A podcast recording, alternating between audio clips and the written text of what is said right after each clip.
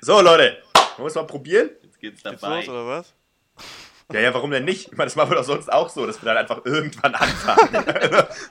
nee. So, wie immer. Da, da, da.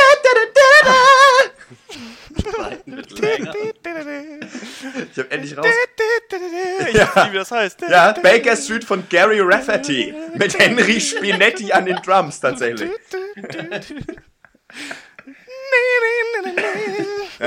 Das ist doch geil, das Saxophon, ey. Das ist auch Ach so, das Saxophon. Ich wusste die ganze Zeit nicht, was das geil an dem Song ist. Jetzt, jetzt, wo du es sagst. Ja. Oh, oh. Na, man muss ja heutzutage aufpassen, was man vorm Pencast sagt, weil am Ende wird, Ja. ist man dann selber, wird man zum Aller das, Intro. Alter. Aller Ja. das. Fliegt's einem alles um die Ohren. Dr. Peng, Dr. Peng, Dr. Peng.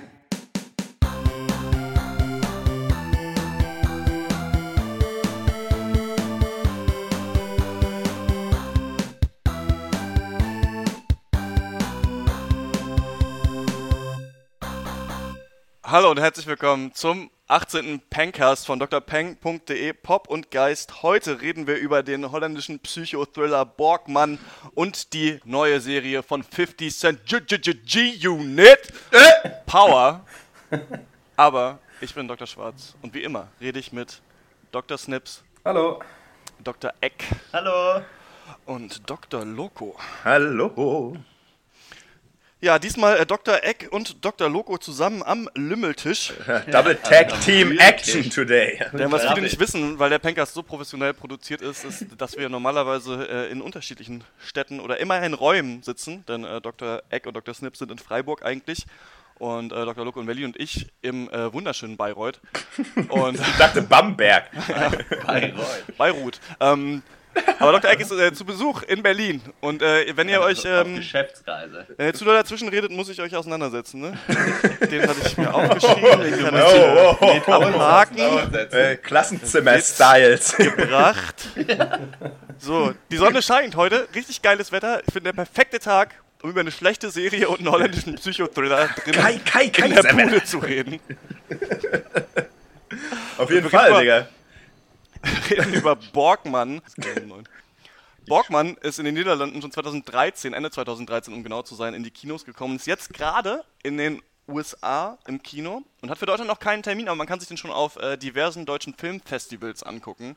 Also kann man im Internet schauen, ob ein Filmfestival in der Nähe ist, so wie wir das natürlich gemacht haben und den sich da geben. Der Film ist von Alex van Warmerdam und ähm, War mal da. Woher? oh nee, Alter. Ja, den hatte ich ja aufgeschrieben. Tut mir Der leid. war auch noch aufgeschrieben. Ah, ja, ja. Nein, hatte ich nicht, aber ich dachte, ich sag das mal. So, na gut. Und Das auf war dann- IMDb, ja, äh, ist in einem Re Review zu dem Film kommt der Satz vor: In the beginning there was armed men looking to kill underground hobos. Und ich möchte mal Was? von Dr. Snips wissen, was außerdem noch im Film passiert. Oh ja. Ähm, also zuerst mal, der Film spielt in der Gegenwart. Äh, Borgmann, die Hauptperson, ist äh, ein Obdachloser, so wird uns das zumindest gezeigt, der mit seinen obdachlosen Freunden in versteckten Erdlöchern in einem Waldstück lebt. Und nachdem er aus denen unter anderem von einem Priester mit einer Schrotflinte vertrieben wird, wandert er durch eine gehobene Nachbarschaft, äh, geht von Haus zu Haus und fragt nach, ob er irgendwo ein Bad nehmen kann, weil er sich lange nicht mehr gewaschen hat und stinkt. Äh, wird dann aber abgewiesen. Ähm, nach einiger Zeit erreicht er dann das Haus von äh, Richard und Marina, am reichen Ehepaar. Richard öffnet ihm die Tür und macht ihm erstmal deutlich, dass er abhauen soll. Ähm, und daraufhin behauptet Borgmann, dass er Richards Frau Marina kennt und sie mal seine Krankenschwester war. Und äh, daraufhin wird Richard richtig sauer und vermöbelt Borgmann ordentlich, also gibt ihm Schläge, Tritte und äh, sogar mit einer Holzlatte über den Schädel. Ähm, Später am Abend dann findet Marina Borgmann, der sich im Schuppen versteckt hat, ja, nachdem das Ganze passiert ist, äh, hat Mitgefühl mit ihm, bringt ihm Essen, lässt ihn Bad nehmen und bringt ihn dann sogar für die Nacht in der Gartenlaube unter. Und äh, da bleibt Borgmann dann ein paar Tage und dann beschließt er weiterzuziehen. Aber Marina, die mittlerweile ziemlich äh, an Borgmann hängt, überredet ihn dazu, noch da zu bleiben. Und daraufhin entwickelt Borgmann mit seinen obdachlosen Kumpels den Plan, den Gärtner der Familie äh, beiseite zu schaffen, äh, schneidet sich seine langen Haare, rasiert sich den Zottelbart ab und bewirbt sich auf die Stelle als neuer Gärtner der Familie und bekommt dann auch den Job. Äh, und Richard, der mit der neuen Frisur Borgmann nicht mehr wiedererkennt, bietet ihm dann sogar an, im Haupthaus der Familie ein Gästezimmer zu beziehen, äh, damit er mehr Zeit für die Gartenarbeit hat. Ähm, Borgmann zieht also in das Haus, in dem außer dem Ehepaar noch die, ihre drei Kinder, zwei Mädchen, ein Junge und ein Au-pair-Mädchen wohnen und bringt sogar seine obdachlosen Freunde noch in der Gartenlaube unter. Und ja, nach und nach ziehen sie dann so, könnte man sagen, alle Familienmitglieder in ihren Bann, stiften immer mehr Chaos und irgendwann ja, explodiert, explodiert dann die ganze Situation. Also soweit zur Story. Ähm, was haltet ihr denn von dem Film? Ja, war gut, aber äh, muss ich gleich dazu sagen, dass ich nicht wirklich verstanden habe, worum es eigentlich genau geht. Ich denke mal, das ging also, uns allen so, ja. Ja, also es ist halt auf jeden Fall so irgendwelche unterliegende Symbolik vorhanden, so. Also man kriegt schon mit, dass das irgendwie Sinn macht, was da passiert. Aber mir hat es zumindest sich nicht erschlossen. Ich habe jetzt auch danach nicht sonderlich irgendwie noch nachgelesen oder so, was das alles sein könnte und so. Unabhängig davon hat der aber von der Atmosphäre her und so gut funktioniert, war durch, durchgehend irgendwie spannend. So, hat richtig Spaß gemacht zu gucken, mir auf jeden Fall. Aber ich habe ihn auf jeden Fall nicht verstanden. Weiß ich nicht, wie es euch da ging. ja. ähm, ja, äh, kann ich mich nur anschließen. Ähm, erstaunlicherweise aber irgendwie, was zum Beispiel jetzt verglichen mit Enemy, was halt hier wirklich anders war, ist einfach, ähm, obwohl man nicht so richtig wusste, was abgeht und wofür jetzt jede einzelne Szene stehen soll, ähm, war ich auf jeden Fall auch die ganze Zeit äh, gut unterhalten und äh, habe äh, ja, auch regelrecht Spaß gehabt. Zwischendurch konnte man auch mal lachen. man wusste nicht, ob man soll oder darf, aber man musste. und ähm, ja, cooler Film. Ähm, also ich finde das ganz interessant. Ja, bitte. Ich finde das ganz interessant an dem Film, dass man irgendwie sofort sieht, dass es ein europäischer Film ist. Wenn ja, das mit ja, allen definitiv. Filmen vergleichen, die wir bis jetzt gesehen haben, ist es ganz klar ein europäischer Film und ich finde, äh, für mich ist es so ein bisschen eine Mischung aus zwei Filmen. Einmal äh, Sleep Tight, der kam vor einigen, äh, ich glaube, vor zwei Jahren in die Kinos. Da geht es darum, dass so ein Concierge in einem Apartmentkomplex den Schlüssel für die Wohnung von einer Frau hat und äh, ah, da eben nachts gehört, eindringt ja. und immer so ein bisschen was verändert und ähm, ein paar ähm, Substanzen in ihr Shampoo äh, packt, damit sie Hautausschlag kriegt und so weiter und so ein bisschen versucht, ihr Leben so zu terrorisieren und ihr so den Boden unter den Füßen wegzuziehen. An was mich aber auch auf eine Art erinnert hat, ist ähm, Was bleibt? Ein deutscher Film, ähm, auch, glaube ich, vor zwei Jahren rausgekommen. Und äh, da geht es hauptsächlich darum, dass ähm, ja, so eine Familie das Wochenende, also auch so eine Upper-Class-Familie, genau wie in Borgmann, äh, so ein Wochenende zu Hause äh, verbringt. Der äh, Sohn, der ähm, Schriftsteller ist, kommt irgendwie nach Hause und ähm, es passieren auch ein paar so surreale, übersinnliche Sachen, die den auch eben so ein bisschen wieder den Boden unter den Füßen entziehen. Und ich finde diese Mischung irgendwie ganz interessant und ich finde es ganz cool, dass er sich in diesem äh, Upper-Class-Setting ähm, irgendwie bewegt, dass wir auf so eine Art, finde ich, wenig in amerikanischen Filmen zu sehen bekommen. Also man merkt irgendwie genau, man, man, man kennt diese Art Haus, wo die drin wohnen, diese Art von Familie auch. Und es wird ja auch äh, geschrieben, dass Borgmann so ein bisschen diesen Lifestyle angeblich kritisiert. Ich finde, mhm. ähm, was ich an, an mhm also wie, wie wir auf Borgmann gekommen sind, ist ja eigentlich durch die Trailershow, glaube ich, die ich geschrieben habe. Ich war auf HD-Trailers ja. und äh, habe einfach mir Trailer angeguckt und dann, ähm, da der ja jetzt gerade kurz vor Release in Amerika war, habe ich diesen Trailer gesehen und der Trailer ist ja irgendwie bombastisch und zeigt schon sehr viele coole Szenen auch aus dem Film. Also man muss sich überlegen, ob man den Trailer anguckt. Man wird aber auf eine Art nicht gespoilert davon. Also man sieht ein paar Sachen, nee. aber man weiß nicht unbedingt, was äh, am Ende passiert. Ja, wie im und Film ja auch nicht. genau, weiß man auch nicht so richtig, was letzten Endes passiert ist. Aber es gibt da sehr coole Szenen, wie diese Erdlöcher eingerissen werden. Ja. Ähm, und ähm, ja, dann gibt es ein paar Mordszenen, die im, die im Trailer so ein bisschen auch vorkommen. Das äh, sieht alles äh, ziemlich cool aus und finde die Stimmung äh, ganz toll. Das einzige Problem ist mit Borgmann, da müssen wir dann später im Spoiler-Teil nochmal drüber äh, reden, ist, dass ich das Gefühl habe, der Film fängt an und du weißt, worum es geht. Du weißt, okay, das, es gibt Borgmann, der ist irgendwie obdachlos und der versucht in dieses Haus reinzukommen, ist letzten Endes da. Und dann wird es immer absurder und es kommen immer mehr Details ja, ja. raus, sodass ich so ein bisschen finde, der Film kriegt die Kurve nicht mehr so richtig. Und wenn, wenn ich mhm. das sehe, dann frage ich mich immer persönlich, also entweder bin ich zu blöd und verstehe nicht, was irgendwie der Sinn des Films ist, Ja, ja. oder da ist keine, oder da ist keine richtige ähm, tatsächliche alles erklärende Okay, okay. Theorie, Könnt- die hinter allem steht. Und ich finde, man, ich finde den Film äh, ziemlich cool, würde ihn auch empfehlen. Also ich finde ihn gut, der, hat- der, der hat richtig gute Szenen, hat sehr gute Schauspieler, finde ich, und äh, diese Stimmung, die Außer rüberkommt. Stine. Ja, okay, Aber aber, die die soll vielleicht auch so sein. Ja, der ist gut. ja. Aber ähm, ich würde ihn empfehlen, aber ich kann nicht äh, sagen, äh, ja, dass ich komplett verstanden habe, worum es da geht. Ich habe natürlich meine Theorien und es ist auf jeden Fall ein angenehmer Film, glaube ich, auch um danach darüber zu reden, sich zu, zu überlegen, Ja. was der aussagen Ich glaube, das macht bei dem, nach, äh, bei dem Film aber auch nichts, wenn man danach nicht alles verstanden hat. Wenn man trotzdem gut unterhalten war, äh, weiß ich nicht, kann auch einfach mal so sein. Ja. Dafür finden wir es ja das jetzt stimmt. im Nachhinein heraus. Also ich Ähm, finde auch, Wir dass, werden das dass jetzt gemeinsam aufarbeiten. Ja. Ja, ja. Ich würde gerne auch noch meine Meinung sagen vorher. Ja, dann los. Ja. Also ich finde auch, dass Borgmann ein ziemlich packender Thriller ist und als Thriller auch super gut funktioniert. Und ähm, ich fand viel, echt große Teile des Films extrem positiv. Und auch nicht nur des Films, sondern auch den Schauspielern. Also Borgmann an sich, finde ich, hat ein unglaubliches Charisma und Ja. ist für mich so ein bisschen die, einfach die fleischgewordene Creepiness. So, der Typ ist so, uch, einfach, da, also da läuft er den Rücken runter. Äh, die Location, das ist ja eigentlich so ein Ein-Location-Film, bis auf ein paar Ausnahmen. Also nur dieses moderne, durchdesignte Haus innerhalb dieser, mit diesem riesigen Garten und dann diese Wildnis drumherum eher, ja, also dieser Wald. Ähm, fand ich auch super und passt auch zu dem Thema des Films so ein bisschen so. Ähm, und ja, aber was auch genau wie Dr. Schwarz mich gestört hat, ist, dass es dann, nachdem eigentlich alles klar ist und alles gezeigt wurde, dann einfach das absolut immer absurder wird und auch ja, halt zu viele Szenen es dann gibt, die man nicht sofort versteht und ich finde, die verwässern den Film am Ende so ein bisschen. Also er hätte vielleicht ein bisschen kürzer und ein bisschen kompakter vielleicht besser funktioniert, aber ja, auch wenn ich ihn auch nicht zu 100% verstanden habe, würde ich ihn, denke ich, auch empfehlen, weil er einfach dich extrem gut unterhält und ich habe auch den ganzen Abend, nachdem ich ihn gesehen habe, äh, auf dem Filmfestival noch darüber nachgedacht. Also, ja. Ja. ja, wem ging es nicht so? Ich finde, das Interessante an Bockmann ist ein bisschen, das meine ich so ein bisschen mit dieses nicht die Kurve kriegen. Du äh, siehst, wie Bockmann in dieses Haus einzieht, ja? Und ähm, der Ehemann weiß nicht, dass er der Mann ist, der, der damals darum gebeten hat, ein Bad nehmen zu dürfen. Ja. Und du hast ja so ein bisschen das Gefühl, dass Borgmann jetzt versucht, diesem Mann das Leben zur Hölle zu machen. Und der weiß aber gar nicht, wie ihm geschieht. Je länger der Film geht, desto mehr merken eigentlich alle Beteiligten in diesem Haus immer außer dem Ehemann, was da eigentlich los ist. Ja, also da gibt es wieder so einen Komplott, nur der Ehemann kriegt es nicht mit.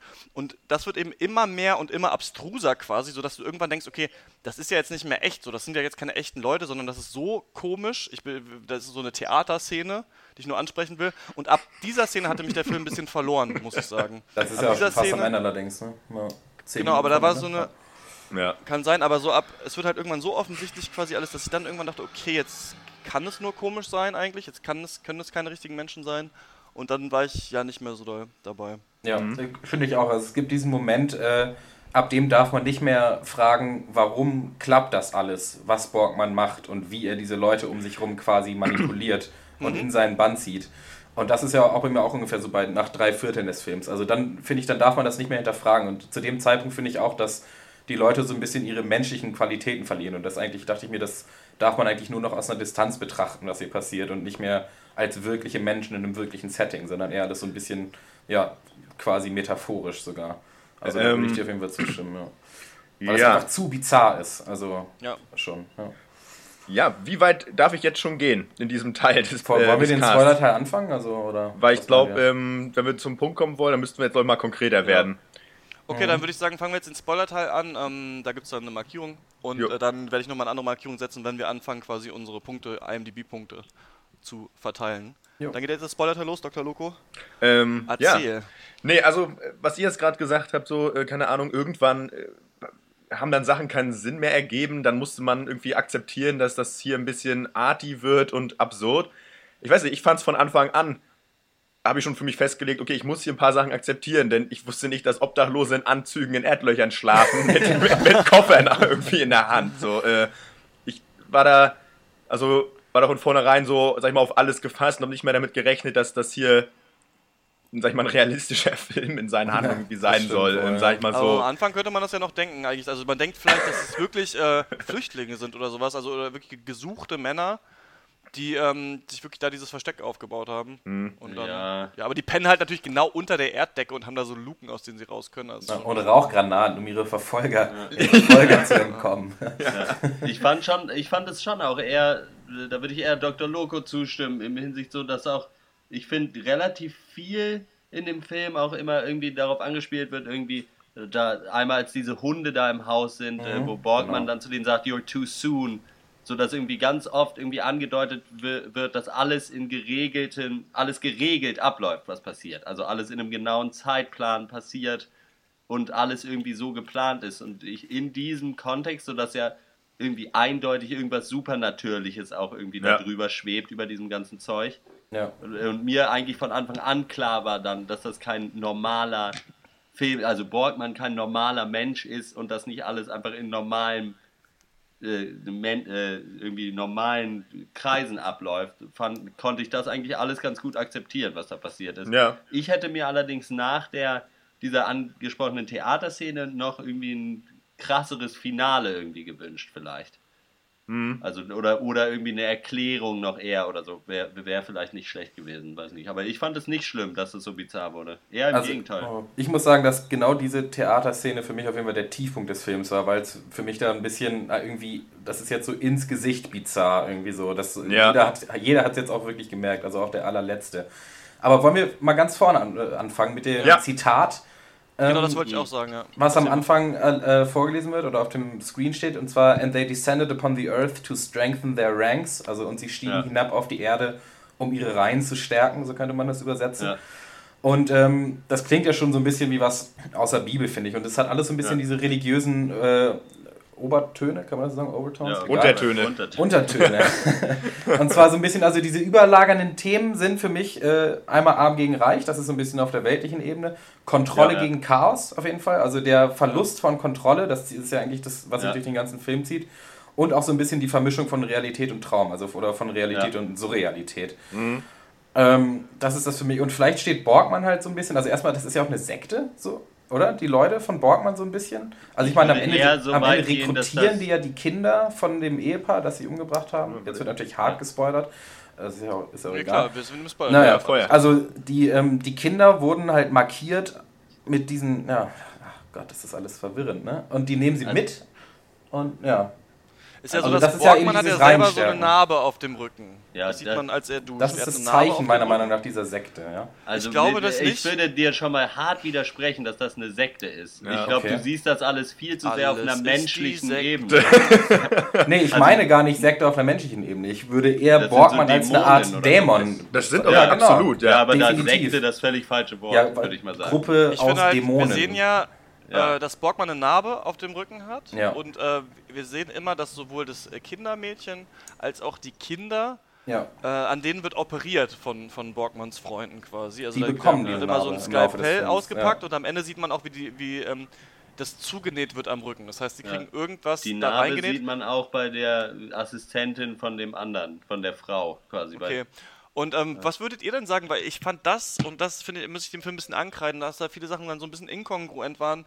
Findet ihr, die Leute verhalten sich nach der Operation alle gleich? Denn ich finde, das ist irgendwie nicht so. Die Kinder folgen eigentlich mehr, aber das Kindermädchen zum Beispiel wird aggressiver danach. Also ich habe nicht ganz verstanden, was macht, was macht diese Operation mit den Menschen? Ich glaube, dass sie gar nichts macht, sondern dass das nur einfach das Zeichen ist, dass die jetzt dazugehören. Und dass sie aber auch schon bevor sie diese Narbe haben, diese Leute einfach in ihren Bann gezogen haben und die eigentlich schon zu denen dazugehören. Weil ich meine, bevor das kleinste Kind, Isolde, die, das kleine blonde Mädchen, ihre Narbe kriegt, eine halbe Stunde davor, tötet sie einen Mann, indem sie ihm einen Stein aufs Gesicht schmeißt. Und das macht sie ja wohl nicht einfach nur, weil sie ein durchgedrehtes Kind ist oder so. Oder das, die Aussage soll ja wohl nicht sein, jeder Mensch ist ein bisschen böse oder so. Ich meine, das soll, also, Ja. oder? Da, da wurde sie ja schon todesmanipuliert von, von den Dämonen, meiner Meinung nach. Oder, Ja, Ja, aber die oder wie Kinder ihr sind ja auch diese... dicke mit Borgmann. Ja, Sowieso. genau. Ja, richtig. Und ich Ja, meine, da, ja, man, man darf sich halt auch nicht fragen, so, also ich meine, die sind ja von Anfang an unter dem Bann, weil warum würden sonst die Kinder nicht auf einen komischen, creeping Mann reagieren, der durch ihr Haus streunt und ihnen Geschichten vorliest? Ja, ich, meine, ich glaube, ne? ja. Ja. Ich glaube, weil die Kinder am leichtesten zu, zu verführen waren, sozusagen. Denke Ähm, ich auch, ja. Äh, den Kindern war das halt egal, dass das halt ein äh, ungepflegter Mann ist mit halt irgendwie langen Haaren, während äh, hin wiederum der Vater ja direkt als er an der Tür klopft, ihn ja erstmal einfach mega vermöbelt hat. Knuckles Na klar. Und ähm, ich denke, das wird der Grund gewesen sein. Aber Ja. äh, Dr. Eck und ich haben uns gerade gefragt, hat sie ähm, den Gärtner ähm, mit dem Kannstein da erschlagen, bevor oder dann äh, oder, oder nach äh, die, dieser Tätowierung oder nachdem sie dieses Äh, Mal erhalten davor. hat? Schon lange davor, davor, oder? Lange davor. Ja, Halbe schon, oder? Stunde, ja. Okay, gut. Ja, Ja. Aber ich glaube, die, äh, die, das äh, Kindermädchen war aggressiv vor der Operation. Aber ist auch egal. Naja, es gibt ja auch noch dann die Szene mit dem Teddy, der auch am Rücken aufgeschnitten wird. Und da wird Mhm. der, das normale Stimmt. Zeug rausgeholt und Sand reingetan. Das ist ja auch eindeutig irgendwie ein Hinweis darauf. Und dann Ja. sagt die Mutter halt, der ist kaputt und das, und das Mädchen versteht Ja. es nicht so, wieso Ja. kaputt ist. Also was, wieso soll der kaputt sein? Das So, ist eben ein interessanter Punkt. Also es wäre so eine meiner äh, Theorien, dass Borgmann so ein bisschen ist wie der Rattenfänger von Hameln. ja. Diese Kinder quasi aus dem System äh, befreit quasi. Denn am Ende leben nur noch die Kinder und das Kindermädchen ist aber auch nicht so alt und ähm, die Frau und ihr Mann sind tot. Und ähm, geht mit ihnen quasi in den Wald und sie haben alle das Mal. Und irgendwie, ähm, ja, Borgmann sagt halt relativ ähm, früh, also er ist, ist noch im Schuppen, er ist noch äh, quasi in, in der Obhut der Frau und dann will er gehen und dann sagt sie, nee, bleib doch hier und dann sagt er, nee, ich will los, ich will spielen. ja. Und ähm, ich habe so ein bisschen das Gefühl, dass das ein Motiv des Films ist, das quasi sagt, so in der jetzigen Gesellschaft dürfen wir eigentlich nicht mehr sein, wie wir sein möchten, sondern kriegen halt tausend Regeln auferlegt und die Kinder verstehen quasi sofort, was Borgmann macht und das ist einfach Ja. nur das Chaos. Ich muss noch sagen, was ich überhaupt nicht verstanden habe, äh, ist, äh, dass in der Szene, wo Borgmann dann Marina vergiftet, da gibt es direkt vorher, als er die beiden Weingläser nimmt, zögert er kurz und tauscht Mhm. dann die Hände.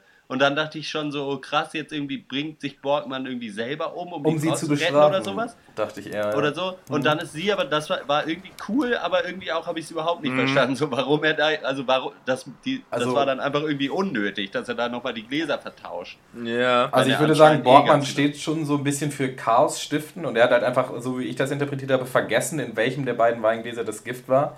Und äh, aber anstelle die irgendwie beide auszugießen und zwar neue zu machen, äh, geht er dann das Risiko ein, sich vielleicht doch selber so zu vergiften. Also, das Das ist könnte gut sein. Also, Also, gut, aber andererseits erscheint so- er mir ja. nicht als der Typ, der nicht alles durchgeplant hat gleichzeitig. Also trotz dieses chaosliebenden Elementes, so, da weiß er ja schon auch immer, es gibt ja die eine Szene auch, wo er aus dem Haus raus muss und der äh, Mann schon zu Hause ist und dann aber weiß er ganz genau, wo er ist und wo er gerade hinguckt und so. Also da ist ja, kommt ja auch schon immer durch, dass er irgendwie übernatürliche Kräfte auch irgendwo hat, Ja.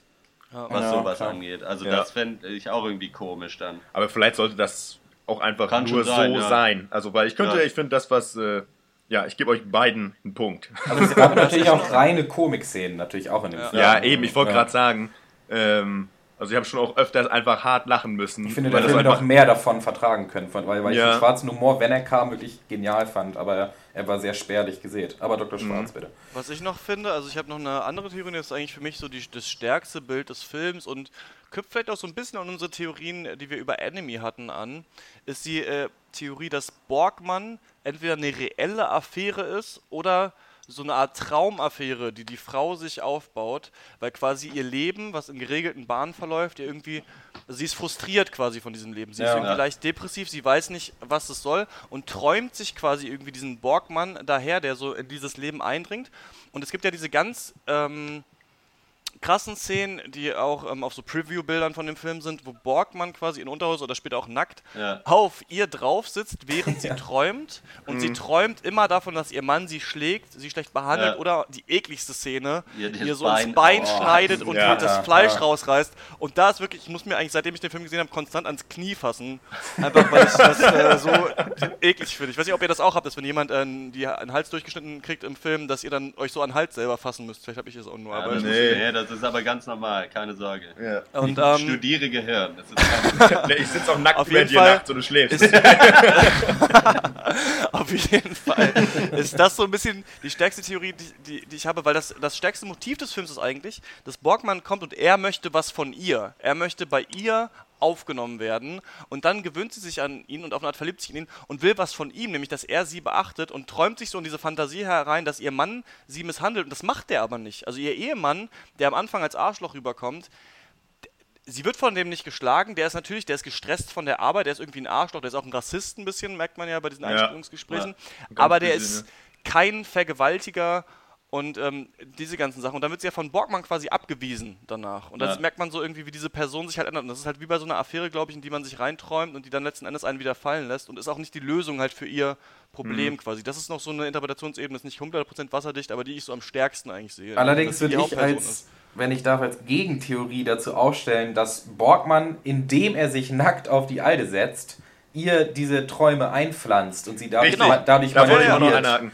Ja, ja, das glaube ich aber auch. Und ich glaube quasi, er ist quasi wie so, ein, wie so eine Affäre, die der quasi dann sagt, so, nee, so, dein Mann ist nicht gut für dich, weißt du, du solltest irgendwie mit mir in meine Mhm. Welt kommen und die, quasi in diese, die Welt der Affäre, die halt irgendwie natürlich viel freier und chaotischer ist als das Eheleben und dann äh, wertet er quasi ihren Mann ab, obwohl der sich eigentlich schon kümmert um alles. Also, ähm, Ja, das Ich hab klingt da Fall gut. Ja. ich hätte da, meine Interpretation geht auf jeden Fall eher in dieses äh, biblische, dämonische etc. Denn sein Name ist ja Kamil, geschrieben C-A-M-I-E-L. Also Zamiel, Samiel, Samuel oder auch Samael. Seines Zeichens äh, äh. Entität aus der griechischen Baruch-Apokalypse. jetzt Und äh, der Engel Samuel pflanzt Wie viele Rollenspielbücher hast du der? Sängel Samuel. So, und jetzt hör mal lieber zu, junger Mann, wenn ich jetzt hier. der Engel Samuel pflanzt nämlich den Wein, der Adam zum Sündenfall führt und wird dafür zum Satan. Und in Kapitel 9 des Urtextes nimmt er die Form einer Schlange an, um Adam zu verführen. Eine Version, die in der späteren Tradierung im Talmud weggelassen wurde. Hier wiederum. Das aber nur am Rande. So. Und ich denke nämlich auch, dass er, er pflanzt halt hier die, die äh, quasi diese Träume oder auch Wein. und, ähm, und sorgt quasi für den Sündenfall. Und Ja. äh, im Prinzip zerstört einfach so ein bisschen um des Zerstörens willen. Ähm, es ist ja nicht ganz klar, es ist ja wirklich absolut nicht klar, auch am Ende nicht, warum das Ganze überhaupt soll. Das hat ja fast so was Joker-mäßiges. Ja. Ähm, Mhm. Einfach wirklich nur l'art pour l'art, ne? die Kunst der Kunst. Willen ist ja hier ganz noch ein Wort, was ich, ein, was ich einstreuen wollte. Und ähm, ja, es ist einfach so ein bisschen gut sortiertes Chaos. Ja. Du hast viel gesagt, aber auch auf eine Art auch nichts, ne? Das ist schön. eigentlich. Wie so ein Politiker. Ne? ja. ja, bitte. Also Meine was, Lieblingsszene, ähm, oh, wollte ich noch kurz sagen, vielleicht könnt ihr auch alle eure Lieblingsszene sagen, ist auf jeden Fall, wo Camille mit der anderen Frau und ihrer Assistentin und den beiden Leichen im Auto an Ludwig und Pascal vorbeifahren. Sie dann nicht anhalten und dann, glaube ich, Pascal ihn anruft und Ludwig, dann sagt er soll ihm sagen, dass er ein Arschloch ist. Großartig. Naja, und, und, und Pascal dann sagt, ja, ich sollte von Du Ludwig bist sagen, ein du bist ein Arschloch. Ja, das habe nicht ich gesagt, sondern Ludwig. Großartig. großartig. Also die ja. beiden sind seine obdachlosen Kollegen, sollte Ja, ja, man vielleicht genau. noch dazu sagen, weil wir Ja, den genau. vorher nicht erwähnt haben. Ja. Das sind auch meine, so ein bisschen meine Favorites gewesen in dem Film, weil die so völlig einfach so Einer von den beiden ist auch der Regisseur des. Films, ne? Der, Genau, der mit den weißen Haaren, ne? Ja, Ludwig. Ja, aber vielleicht ist, ist dieser Film einfach so ein bisschen zwei Filme übereinander gelegt. Also einmal gibt es halt diese weltliche Story von einer scheiternde, scheiternden Beziehung und äh, eben auch von so einer Affäre, so einer Art Träumten. Aber es gibt ja schon auch trotzdem, wie Dr. Loge das gesagt hat, diese surrealen Elemente und diese dämonischen Sachen und die Story halt eben von Borgmann, die halt extrem bizarr ist. Ja. Und ich, ähm, was ich noch cool fand an dem Film, ist so ein bisschen die, ja, so die, die Bildlichkeit. Also erstmal dieses ähm, halt das Haus und der Garten, das habe ich in der Story ja schon erwähnt, und dann auch diese Löcher, ja. Weil Borgmann reißt ja eigentlich nur Löcher den ganzen Film auf, ja. Also am, oder beziehungsweise am Anfang stürzt sein Haus ein, dann reißt er den ganzen Garten auf und auch dieses, äh, den, das Aufschneiden des Rückens und die Narbe kann man so ein bisschen als Aufreißen äh, bezeichnen. Und erst ganz am Ende, als das wirklich alles vorbei ist und seine Mission erfüllt ist und er diese Kinder hat, schüttet sehen er diesen wieder Garten rein. wieder zu. Und ich sag dir auch warum. Und, ja, bitte. Ich sag dir warum. Dr. Der Engel Samuel. Snips Snito, wie der brasilianische Name von dir wäre, ähm, äh, ist nämlich, ich denke, weil nämlich die Tore der Hölle wieder schließen. Deswegen füllt er sie nämlich wieder. So sieht's aus. Nee, aber ich finde das halt also einfach auch nur auf einer bildlichen Ebene fand ich das echt stark. Also auch Ja, das, absolut. Das ganze Setting und Ja, also ich fand, das war auch alles, es war so krass gut gefilmt, das war so gut getimed Ja. drauf. Ich meine, die hatten da diese Kamerafahrten, wo sie quasi am Haus vorbeifahren. irgendwie, äh, oh, keine Ahnung, ich kann das so schlecht beschreiben. Aber das war einfach alles krass gut und intelligent Ja. gemacht und ich habe lange nicht so einen intelligent Ja. gedrehten Film gesehen. Also Das vom Skript auch, bis zu ja. der Art und Weise, wie es gefilmt wurde, äh, Schnitt etc. Das war einfach ein sauguter Film. Also Ja, hat halt so diesen, ja, so diesen ganz klar europäischen äh, Feel irgendwie gehabt und der aber auch noch dazu eigentlich überdurchschnittlich gut umgesetzt, würde ich fast Ja. sagen. Und das So, das ist von eben, so ich mein- übernatürlichen Elementen, die wir normalerweise im europäischen Kino eigentlich nicht so oft sehen. Stimmt. Ja. Und zumal, ich meine, man, ich finde es schon eigentlich bemerkenswert, wie angenehm und gut dieser Film zu gucken war, obwohl man die Story quasi nicht ja, verstanden muss hat. ich auch, ja. Das ist schon, weil normalerweise, es kann, kommt auch oft vor, dass ein, so ein Film dann nervt, so wenn man merkt, so irgendwie, Ja. ich bin anscheinend zu dumm, um das auf Anhieb Ja, zu bei verstehen. Enemy ging es mir auf jeden Ja. Fall so. Und Ja. hier nicht. Also, Ja. Mhm. Und halt Genau. so, ja, Dialoge Ja, und so waren gut. Das wäre vielleicht auch schon mal eine gute Überleitung zum nächsten Thema. Nee, ich würde sagen, erstmal geben wir natürlich noch unsere Ja, ja. IMDb-Punkte. Also, ja. Und äh, Dr. Loco fängt an. ja, also von mir gibt es äh, pff, na, acht- na, 8,5. 8, ja, 9. So, 9 Punkte von mir. Oh, oha. ja, dann mache ich äh, 8,5. Von mir gibt es 8 Punkte von 10.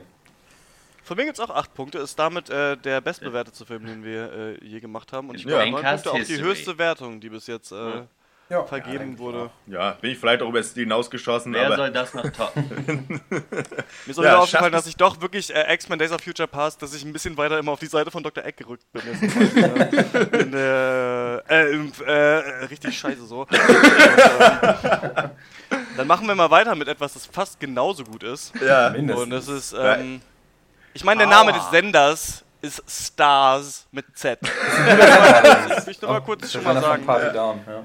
Ist äh, die neue Serie von Executive Producer Curtis 50 Cent GGG Unit Jackson heißt Power und Fun Fact, Bauer.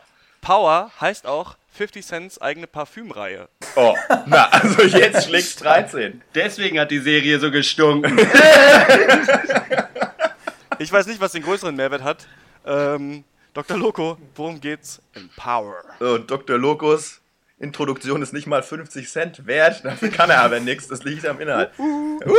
Also, ähm, ja, in unserer schönen Serie Power geht es um James St. Patrick, Kosename Ghost. Ähm, Boah, seines, ich bin jetzt schon, ich bin jetzt schon gelangweilt, wirklich. du heißt auch der Hund von Jon Snow, das geht gar nicht. stimmt. Naja, ich rufe gleich mal an. Ähm, auf Besserer Schauspieler auch, meiner Meinung nach. so, weiter geht's. Ach, Leute. Bitte. Ich dachte, warte, ich warte. dachte der Spitzname wäre G-Host. weil er immer klappert. Ja, okay, Leute, wollen wir, lass einfach aufhören. Das, ist einfach, das reicht Ich finde auch, äh, so, worum, geht's in, Go- worum geht's in Ghost? Worum geht's in Power? Also es geht Power. um James St. Go, Patrick, go, Kosename Power Rangers. Ghost. Ähm, Besitzer eines großen New Yorker Nachtclubs, der, wie es der Zufall so will, ähm, auch noch im Drogengeschäft tätig ist und diverse Drogenmulis beschäftigt. so. ähm, ja, in der ersten Folge lässt sich dann so ablesen, dass es dann in Zukunft auch noch darum gehen soll, dass er es so schaffen muss, beides unter einen Hut zu bekommen, so sein legitimate Business und die, so die illegalen Machenschaften, die er da betreibt. Natürlich wissend, dass er langfristig aus dem Drogensumpf natürlich raus möchte, mit Hilfe seiner Kartellfreunde, die aber vielleicht gar nicht so gute Freunde sind, sondern eher unberechenbare Partner, nicht wahr? Das war untypisch in dieser Art Film, ne? Völlig untypisch, das hat die Welt noch nicht gesehen. Ich, ich, es wäre lustig, wenn jemand mal einen Film oder eine Serie machen würde mit irgendwie jemand, der vorher Lehrer war und dann Drogen verkauft. Das wäre mal eine Idee.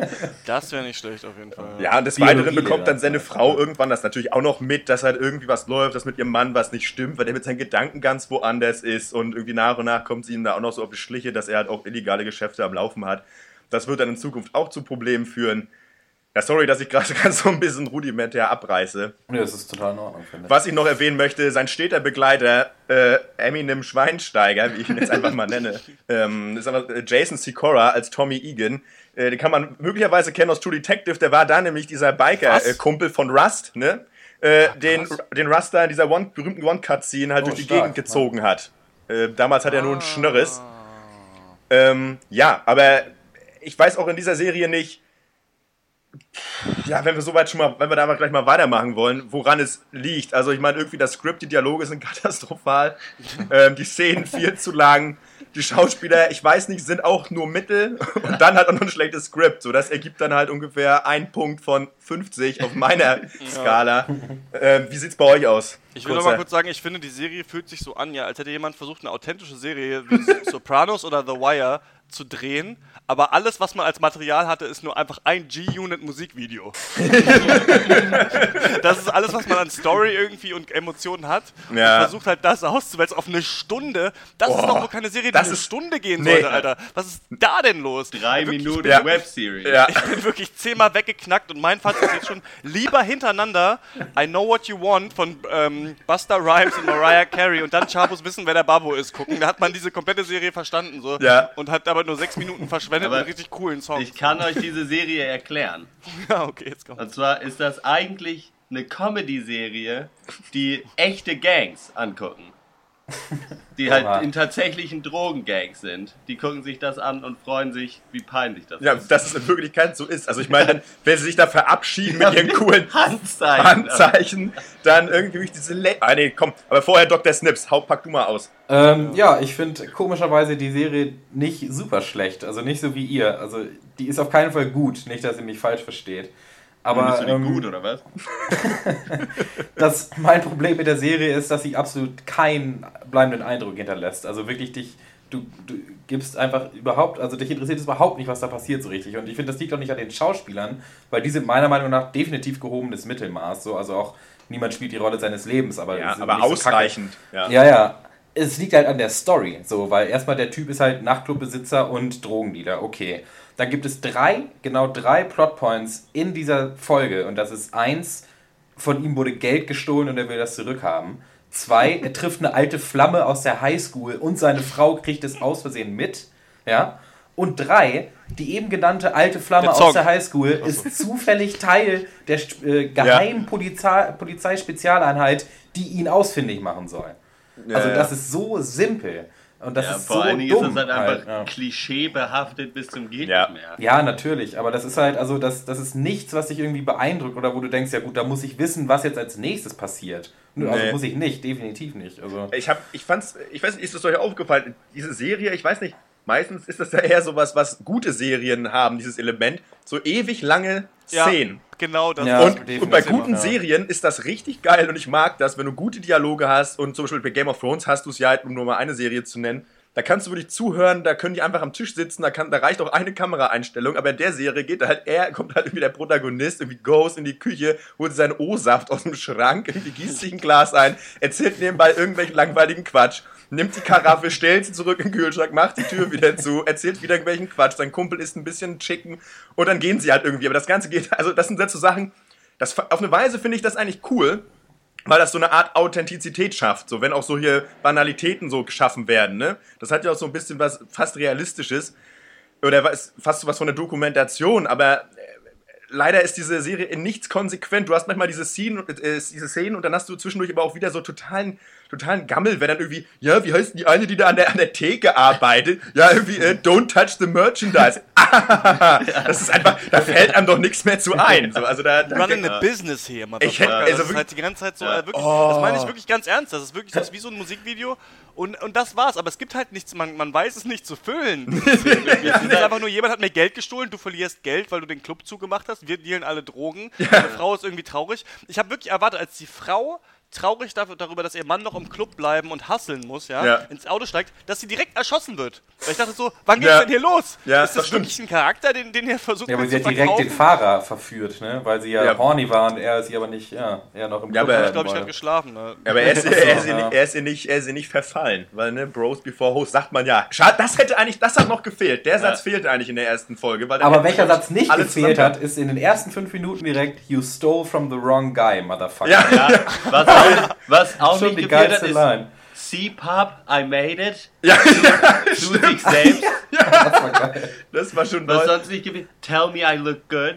Tell you me- always do. Hat auch nicht gefehlt. Und, Oh ja, ähm, und stark fand ich auf jeden Fall auch, als sie halt äh, da irgendwie über Nacht ihr Business irgendwie dazu machen müssen. Also sprich, für alle, die es noch nicht gesehen haben, ihre Drogenmulis von der Straße zu kommen. Christmas is cancelled als geheimes Kommando, ähm, dass sie doch alle aufhören sollen. Beziehungsweise äh, äh, close the store. Einfach so, Aber ist mir euch mal Oh. aufgefallen, dass das Brillante bei der Serie Sherlock ist ja, dass quasi Textnachrichten werden auf dem Bildschirm angezeigt, damit du verstehst, überall was die Person gerade auf dem Handy hat. Ne? Und in der Serie aber ist der Code irgendwie was? 86. 86 ist der Code dafür, Ja. dass, der, dass der Deal abgebrochen wird. Und du weißt, was der Code ist, weil der erste hat auf sein Handy geguckt und hat 86 gesehen. Und Ja. bei jedem anderen, der sein Handy rausholt, in den nächsten 20 Sekunden wird wieder 86 eingeblendet auf dem Bildschirm, wo ich mir denke, es hätte gereicht, das Handy zu sehen. Ich kann mir jetzt nicht vorstellen, dass sie unterschiedliche Nachrichten bekommen haben.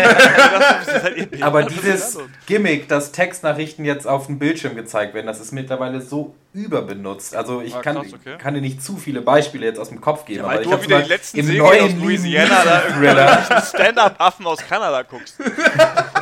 Genau deshalb nämlich, du blöd. Also das ist auf jeden Fall schon bis zum neuen Liam Neeson Thriller nonstop vorgedrungen. Ah, ja, also stimmt. zum Beispiel, oder ich habe das also mindestens drei, vier, fünf Mal schon gesehen in den letzten vier Monaten. Ja, ich weiß Ja. nicht, ich habe das, ich habe das auch neulich zum ersten Mal gesehen, weil ich äh, vor einer Woche zum ersten Mal eine Folge von Sherlock gesehen habe. Oh. Ähm, ja, und fand da schon irgendwie, weiß ich nicht, keine Ahnung, was ich davon halten soll. Ist halt so, hey, guck mal, was wir alles machen können heutzutage halt mit der Technik. Ähm, Was gegen Ja. Benedikt, Alter? Ja, was halt auch noch, ja, halt so diese langen Szenen funktionieren halt wirklich gar nicht. So gerade da ganz am Anfang in diesem Nightclub, so, da denkt man sich, irgendwie haben die jetzt den Kameramann da drin vergessen. alle, alle Leute, die in der Szene relevant waren, sind schon längst weg. ja, Wird noch so gefühlte fünf Minuten gezeigt, wie irgendwer Ja. Wodka an irgendeinen Tisch bringt. Ja, auf Und jeden du denkst Fall. dir so, bin ich, wie komme ich hier raus? Aber es stimmt halt, genau so ist es. Einfach, ja, Aber ich dachte echt, dass Und der 50 Kameramann- Cent nur Executive Producer dieser Serie ist und dann stellt sich halt raus, dass er A, irgendwann nochmal eine kleine Nebenrolle in dieser Ja. Serie haben wird, weil ich den im Trailer gesehen habe. Und B, das Intro zu dieser Serie einfach ein 2-Minuten-Song von 50 Ey, wie Cent lang Ja, ist ja, das aber denn? Kelly der aber extra für diese Serie geschrieben hat. Das ist, Aber ey, ist die beste, so ist die beste Kacke. Szene der ganzen Serie, finde ich, das Intro. Der Das Song ist halt, als würde geil. 50 das Intro Cent, so richtig aus der 50 Dose. Cent ja. tut auf Jay-Z. Es werden Sachen in so einer Spiegeloptik gezeigt. Finde ich besser als Ja. alles andere, was ich gesehen habe, muss ich sagen. Ich fand, ich fand das Intro, ich fand den Intro-Song ziemlich cool auf jeden Fall, ehrlich gesagt. Aber was ich noch euch fragen wollte, liar, ja? I lie under the covers, Alter. Ja, aber Was ich, noch mal, was ich euch nochmal fragen wollte, ist, Ey, willst du Die Serie, haten ja? oder was? die Serie fängt in, in the Club an, aber wir gehen niemals in den Candy Shop. Was ist da? Und, Soße es ist auch nicht sein. Geburtstag. Ja. Das weiß ich auch nicht. Das kommt wahrscheinlich später noch. Ah, wahrscheinlich. Folge Aber ich- 2, Candy Shop. Ja, aber er ist trotzdem ein motherfucking Pimp. gut, das wollte ich noch kurz gesagt haben, hat nicht gezündet. Na gut, Oh, musste das sein. gut. Ja, Naja, Leute. ja, also, ähm, Lohnt Ich werde keine zweite Nee. Folge gucken, von mir keine Empfehlung. Nee, also ich meine, wir aber das die ist nicht absoluter Trash, so. Die ist nicht am ganz untersten. Ich sage, Rande, die Serie ist absoluter Trash und es geht halt nicht um Elektrizität oder Strom, obwohl die Serie so heißt, was schon überhaupt nicht okay ist. Und äh, deswegen gibt es von mir auch ganz klar keine Empfehlung. ja. ja, ich meine, wir hätten die Serie wahrscheinlich auch nicht geguckt, wenn nicht äh, 50 Cent da irgendwo in die Credits geführt wäre, gewesen wäre. Obwohl ich an sich finde, äh, dieses, also so Crime-Genre an sich ganz geil finde und hatte auch ein bisschen gehofft, dass ich da möglicherweise äh, eine neue Serie bekomme. Ein paar coole Ähm, Cap-Designs irgendwie siehst. Cap Designs? Ach so, ja. Vor allem, vor allem deshalb, ja, jetzt habe ich es auch. ja, wegen der Mützen. Aber nicht eine Mütze, weit und breit. Also deswegen äh, für mich hat von mir keine Empfehlung. Man sieht es auch bei IMDb 7,3 Punkte und Serien, die unter 8,5 Punkte, 8 Punkte irgendwie gehandelt werden, äh, sind auf jeden Fall. Ja, da muss man dann schon wirklich den Stoff sehr mögen oder irgendein Schauspieler oder 50 Cent und dann äh, geht das dann auch irgendwie klar.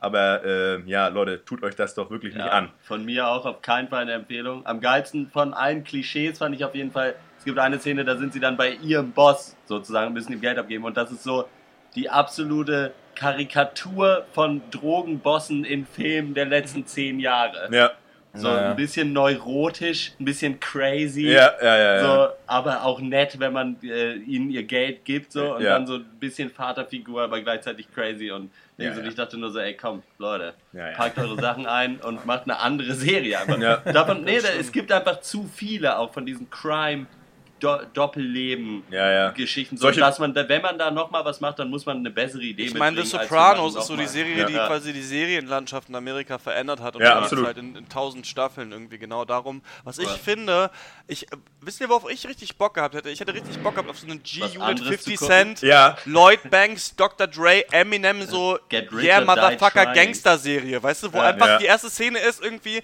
drei coole Leute kommen rein, ballern irgendwie zehn Leute mit Shotguns um, es kommt der dickste, irgendwie 2001er Hip-Hop und weiß ich, Ja. alle tragen Ketten, die länger sind irgendwie. Als, äh, Länger als, als die Geschichten, ne? äh, die Ey, aber Bärte deiner Dok- Geschichten. Dr. Schwarz, das Genau. sagst du jedes Mal. Das sagst du zu jedem Film. Das ist besser, wäre, wenn es einfach 50 Cent und Ja. Gitarre wäre. Ja. Ja, auf jeden Fall. Wie geil wäre es bei Bockmann gewesen, wenn Hip-Hop-Muck im Hintergrund wäre. Das war ganz ehrlich, 10 von 10 Leute. Nee, aber keine Ja. Ahnung, also ganz schrecklich. Und ähm, ja, Ja Ru- Ja Rule spielt auch nicht mit. Oder, Joe ist nirgendwo zu sehen. So. Was soll das denn? nee, es ist eigentlich Keine Ahnung. keiner, keiner da, den man kennt. so ein Cheat aber auch. Ja Ach, gut, ja. dann ähm, wollen wir Ja. noch was zum Besten geben, bevor wir ohne Hörerpost, weil wir wieder keine Hörerpost erhalten haben. Ihr habt schon wieder nichts geschrieben, Leute. Was ist da los? Ich bin Ja. durch. Ja. Ich habe eigentlich auch nichts hinzuzufügen. Guckt euch Borgmann an, lasst die Finger weg von Power und äh, ja, bleibt sportlich. Ja, ähm, Ja, dann bitte. würde ich sagen, sind wir raus. Jetzt Freunde. hören wir schon so langsam die äh, leichte ähm, Indie Creative Commons Hintergrundmusik. Ich kann beim besten Willen nichts Von Woche verstehen. zu Woche äh, super ist. Ähm, Ja, und dann sind wir raus. Bis äh, zur nächsten Woche mit dem Pankers. Schön war's mit euch. Ciao.